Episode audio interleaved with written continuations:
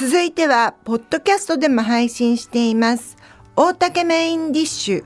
本日のお客様は、日本初の加害者家族支援団体、ワールドオープンハートの代表、著書、高学歴難民が講談社現代新書から発売中、安倍京子さんです。はい、ようこそいらっしゃいました。いらっしゃいませ。よろしくお願いします。はい、えー、ご本のタイトルは高学歴難民、えー高学歴でも結構えー世の中で通用しない場所を困窮する方がいるっていうお話が書かれてます。はいえーでも今日は最初に、まあ、その高学歴難民のこともあるんですけども、はいその前に、えー安倍さんは日本初の加害者家族支援団体の代表でもいらっしゃいます。えーこの団体の名前は何とおっしゃるんですか？えっ、とワールドオープンハートです。ワールドオープンハート。この活動は今までどのくらいの時間、えー使ってきたんですか？えっ、と2008年から、うん。あの始めていまして、はい。もう10年以上、あの10年以上。続けていまして、うん。えっ、と大体2000件以上の、うん。まあかなり誰でも知ってるまあ大きな事件から、うん。あの比較的まあ事件としてはそんなに大きくないけれども、うん。まあ家族が同じように差別されて、犯罪者のように扱われている方々のご相談をずっと。私なん。受けてます。か結構事件のその後みたいな、うん。そういうふうなルポもの読んだりするのが好きで、ええ。はい。なんでそのみんな大体自殺そのうんうん加害者、大きい事件であればあるほどはい。加害者のはい。家族が自殺しちゃったりとかして、うんうん兄弟までそんなことしちゃったりとかして、なんでだろうと思ってた。はい。うん。えー日本ではこう被害者と加害者がいる、その加害者のおやったことに対していろんな責任がその家族に及んでくる。はい。でしかも同じ場所で生活できずに引っ越したり、家族の方が自殺をしたりっていうのがありましてでそこに、えー安倍さんがスポットを当てていろんなことを活動なさってるっていうことですけどこの加害者家族、まあ、被害者家族にはスポットは当たるんですけどこの、まあ、昔からこの加害者の家族がやっぱりそこでえーのことがなんかデマが飛んだりいろんなことが起こってますね。はい。これは日本だけのことなんです。アメリカなんかはこういう状況は加害者家族はどういうふうに扱われてるんですか？えっ、と、うん。アメリカなんかでは、えっ、と、未成年の子供が、まあ、銃乱射なんか事件を起こした、はい。はい。まあ、よくあるんですけども、うん。その母親うん。とか父親もうん。顔出しでインタビューに答えているんですね。うん。それで、まあ、もちろん批判はされます。批判はされるけれども、うん。日本みたいに仕事を辞めなきゃいけないとか、その住めなくなるとかっていうことは絶対ないんですよ。うんそれはない。あの、批判は受けるけれども、それがなぜかっていうと、個人っていうのがうん。家族と、犯罪を犯したのはあくまで本人でうん、家族と個人は別という考え方が浸透しているのでうん、日本みたいに姿を隠して行動するということはないんですね。だから、加害者の家族の人たちは、まあ、堂々とっていうわけではないですけども、まあ、少なくとも普通の生活は維持できているという。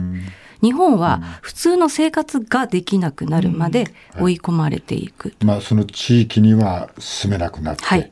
はい。えーもちろん仕事もそうですね。仕事、はい職場でもはいそういうことが取り沙汰される。そうですね。仕事をやっぱり辞め、仕事をしづらいと。うんまあ、だから欧米だと別にその、なんか、うんよく考えるとですね、その親が仕事を辞めたから本人が更生するわけではないんですよ。全く別の話だし、経済力も落ちますよね。うん。親が仕事を辞めたら。きちんとあの日常生活を維持していた方が、うん。その加害者が、うん。あの刑務所から出て帰ってくるその受け皿にもきちんとなるので、うん。そこでなんか家族の生活が奪われるっていうことは、その加害者の構成に関しても非常にデメリットなんだけどもうん。そういう考え方が日本ではなかなか。ひどいよ。あの親だけじゃないんだよ。兄弟とかそうもですね。もう自殺まで追い込まれちゃったりするんだよね。ん。はい。えー事例ですけども支援が始めてから分かったことが書かれています。加害者家族の相談データを分析したところ加害者の方ですね、はい。えー結婚が破談になった。はい。39%、ごめんなさい進学を進学や就職を諦めた37%、はい転居を余儀なくされたが36%、はい。というふうになってます。えー被害者の方は、えーいろいろ、うんまあ、取り沙汰もされますし、まあ、ひどい目にも遭ってるんですけど、加害者の方は何も今まで守られる術がない。これはそういうのを守ろうっていう法律もないんですか？全くないです。はい。ええ。えーと公的なサポートは全くないので、もうとにかく、うん。あのでも声を上げて、うん。現状を知ってもらってっていう、うん。まあことしかないんですよね。もうはい。私たちにできることは。はい。えー、分かりやすい例がありますか、えー例えば、この野田市小学4年女児虐待事件の加害者家族を支援でされてますあが、はい。このことで何か分かったこととか、えーどういう現実がそこにあったのかお話しいただけますか？はい、えっ、とこの事件はですね、えっ、と父親とまあ母親がまあはい。二人で、まああの少女をまあに暴行を加えて、まあ暴行を加えたのが父親なんですけども、はい、まああのまあ母親も逮捕はされているんですけど、うん。執行猶予になっています。ではい。まあ父親がまああのまあえっ、とまあ、うん。子供をね殺してしまったというじ事件で、うん。えっ、とまああのみやちゃんという非常に、あの可愛らしい子だったんですね。でその、はい。この事件の直前に、うん。えっ、とあの目黒でもあのゆあちゃんという女の子が同じように虐待死するという事件があって、はい。まあみやちゃんゆあちゃんとはい。の事件ということで、もうメディアが非常にですね、あの被害者が非常にこう、うん。可愛らしい女の子だったということで、はい。ものすごくこう、まあ、か加害者側へのバッシングが、うん。まあ、かなり強まったんですけれども、まあ、当然その加害者本人はあの決して、まあまあ、本当に残残虐という言葉が,、あにがぴったりな行為はしているんですけども、私はこの、まあ、父親の、えー、とは母親、えーと両親とうん。兄弟のサポートをしたんです。うん。うん。であのこれで誤解がちょっと世の中であったのが、うん。えー、とそのまあみやちゃん亡くなる前なんですけども、結局その父親犯人である父親たちが養育できないから、あの父親の親が面倒を見てたんですよ。亡くなる寸前まで。はい。なので、加害者の家族なんだけど、うん。遺族でもあるんですよ実は、おおおじいちゃんおばあちゃんとおばさん。そうですね。でみやちゃんにとっておばさんっていうのはすごくうん。懐いてた子っうんていうか親代わりみたいな感じで、うん。でそのおばさんのお子さんとかうん。も兄弟みたいな感じで、本当にはい幸せなか、うん。家族があったんですけど、結局加害者側だから、はい。もう被害者性っていうのは全く無視して、うん。まあ、ものすごいバッシングを受け、まあ、あのうん。地域に住めなくなり、うん。まああのまあ、あのかなり大変な、うん。まあ、状況になっうんたんだっですよね。て一番辛いのきっと親御さんだよね。自分家の息子犯人だわ、可愛がってた孫が。そうなんです。くなるわ、そうなんです。もうあ行き場がはっきり言ってないというようなね、もう自分を責めるし、自分も責めるしあの可愛い孫がいないその辛さと、両方なんですよ。うん。それをあの私も記者会見なんかを逆に開いてですね、あの家族はどうすればいいか分かんなかったんですけど、うん。私逆に会見開いて、うん。この方々は遺族でもあるのでそこをちょっと皆さんにも分かってくださいっていううん。会見なんかしたんですけども、うん。それで若干こう世の中もあそうなんだ初めて。あそうですかみたいなね、うん。反応があったんですけども、あの全くこう状況をわからないで加害者側と血がつながっているという理由で、うん。まあ本当に生活全部奪われていく。うん。でそれがそのまあみやちゃんと兄弟みたいな関係だった子供にまで及ぶ。うん。その子たちのケアもないんですよ。なかったんですよ全然。うん。今まで仲良く遊んでいた、うん。その親戚の子なんかも、はい。加害者側になってしまう。そうですそうですそうです。うんもう立今のお話だとはい。ちゃんそこにひそれはもう被害者うん。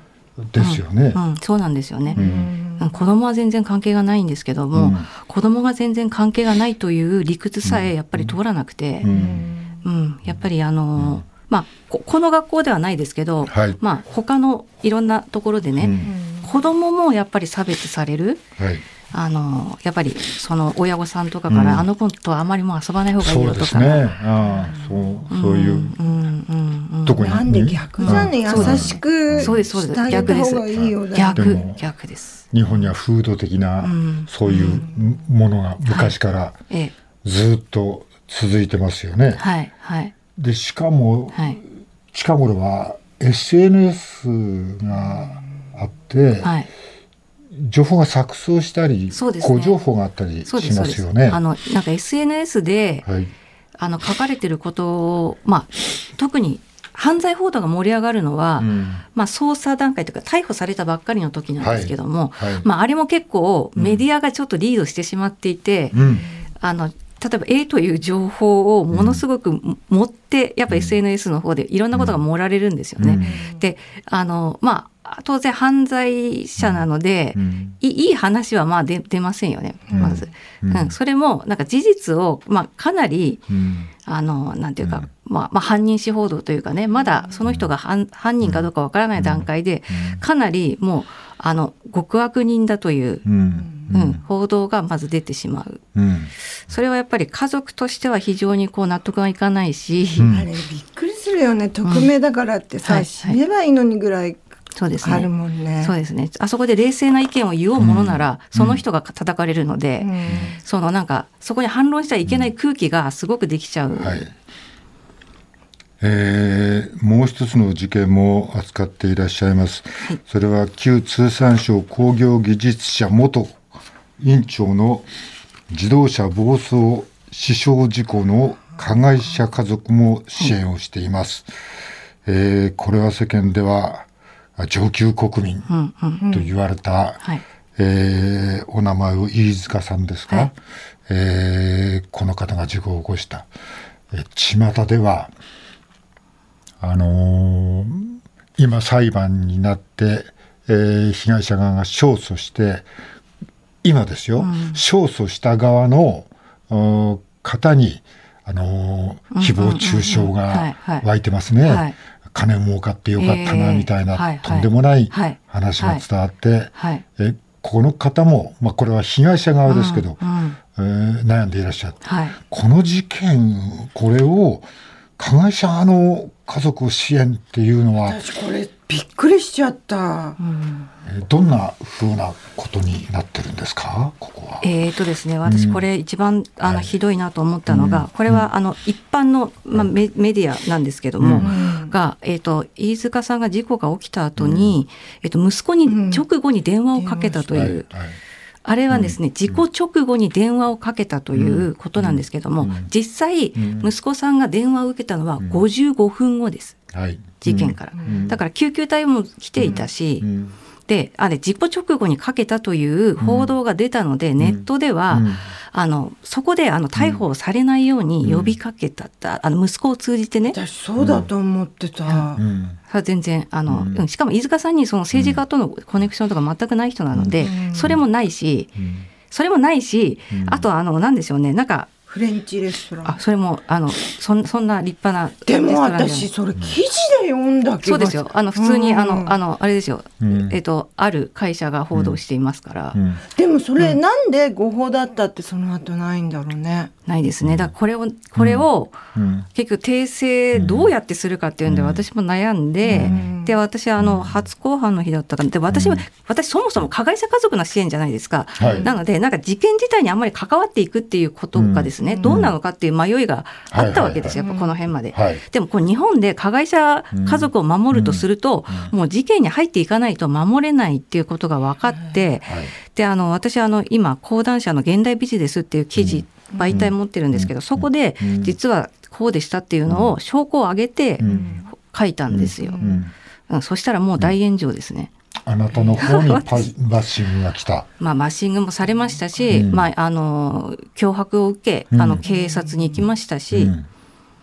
もう、うん。ででもね、私ね一個気づいてんの。すごいその、なんていうの？あの事件とかうん。問題があったらすごい大々的に報道するじゃない。うんうん。でもそのそうじゃなかったっていう場合、それ本当に言い訳程度なんだよね。はい、はい、そうです。そうです。それってやっぱりおかしい同じ分量で同じ拡散しなきゃまずいと思うんだよね。そうなんですそうなんですよ。うん、そう。あのそれが間違ってたっていうのをほとんど、うん。うん、ほとんど今日は初めて知ったよ。はい。えー、だからアメリカなんかには、えー、そういうことで。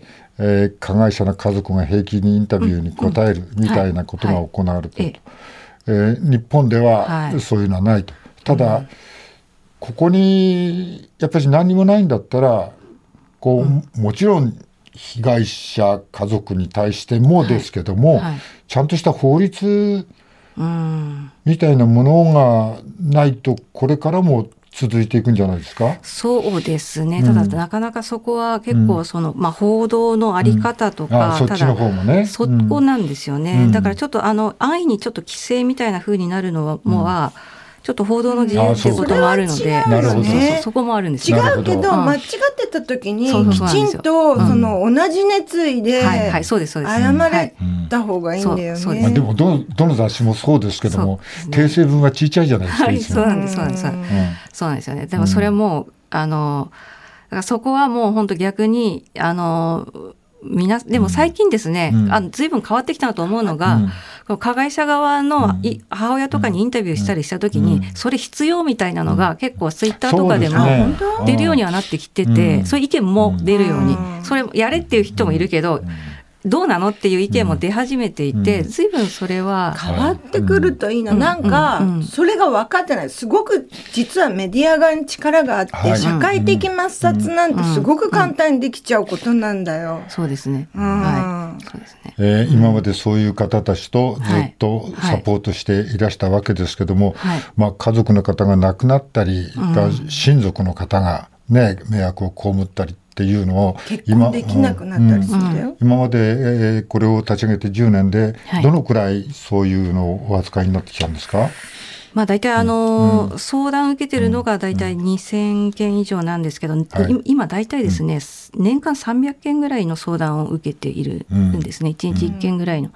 でまあ本当にいろんなケースがあるんですけども、ちょっと重大事件の割合がだんだん高くなってるかもしれないですね。本当？大きい事件って少なくなってきてるのかと思ったけど、うん、あのそうです。あの、世の中では、うん、あの凶悪犯罪とかは少なくなって減少してるんですけど、あの私たちがやっぱりそれだけバッシングとかは SNS で強まっているので、でまあああいう SNS とかない時は、例えば岡山で事件を起こしましたって言ったら、大阪ぐらいまで来てしまえば、なんとか生活できたんですよ、ば割れないので。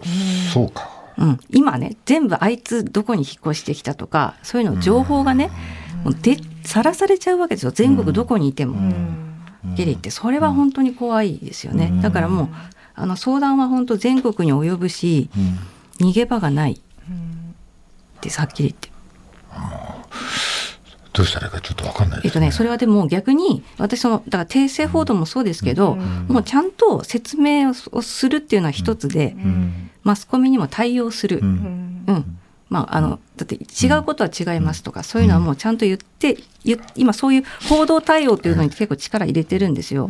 そういうのするとさすがにあのななんでしょう。前は本当逃げる逃げるっていう感じだったんですけども、でも逃げる逃げ切れるところって逆にないから、うん、もう対応するしかないし、あと加害者家族は何もやってないんだから、逃げなくていい。対応すると大きくなっちゃったりしないの、うん、あや謝っても許してくれない人ってすごく多いじゃない。あいます。それは一定程度は絶対いるんですよ、うん、一定程度はいるけど分かってくれる人もいるのでいる？から、もうそれをするしかないと思って、はい、はい、はい、さてもう一つの話題です。現代の新しい社会的弱者、高学歴難民、えー、高学歴でも炊き出しの列に並ぶ貧困生活をしている人がいるというふうにお書きになってます。はい、高学歴でも逆に職場を追いやられたりしたりするんですか？えー、とその学歴っていうのが、まあ、こここに書いてあるのは全部大学院に進学しているんですよ。はい。でやっぱり日本って新卒ですよね、まずはあの会社に入るっていう。そうです、まあ新卒です。そうですよね、そうするとその賞味期限切れの学歴とやっぱり言われていっていて、だからあのキャリアを積んでるん。だけど年齢的にも上がってるし、で受かればいいんだけど受からないし、その出口が見えない。うんしかもお金がかかっているっていうね。わかる。あの私結構おお坊ちゃんで闇を持った感じの男が好きなタイプなんですけど、はいはい。あの逆にうん。学歴があったりすると、はい。みんなその地元とか家族の、うん。あのなんて言うんですか？希望を全部背負ってるから、はい失敗した時失敗したって言えないんですそうなんそうなんそうなん。失敗したっていうのがやっぱり言えなくて、うん。結局まああの犯罪に走ってるケースもあるし、うん。自殺をしてるケースもあるし、まあ、でなんか言うとなんか頭いいんだから自分で考えればいいじゃないですかみたいなこう世の中も突き放すというか、はい。なんか弱者に入れてもらえてないんですよ。なるほど、うん。うん。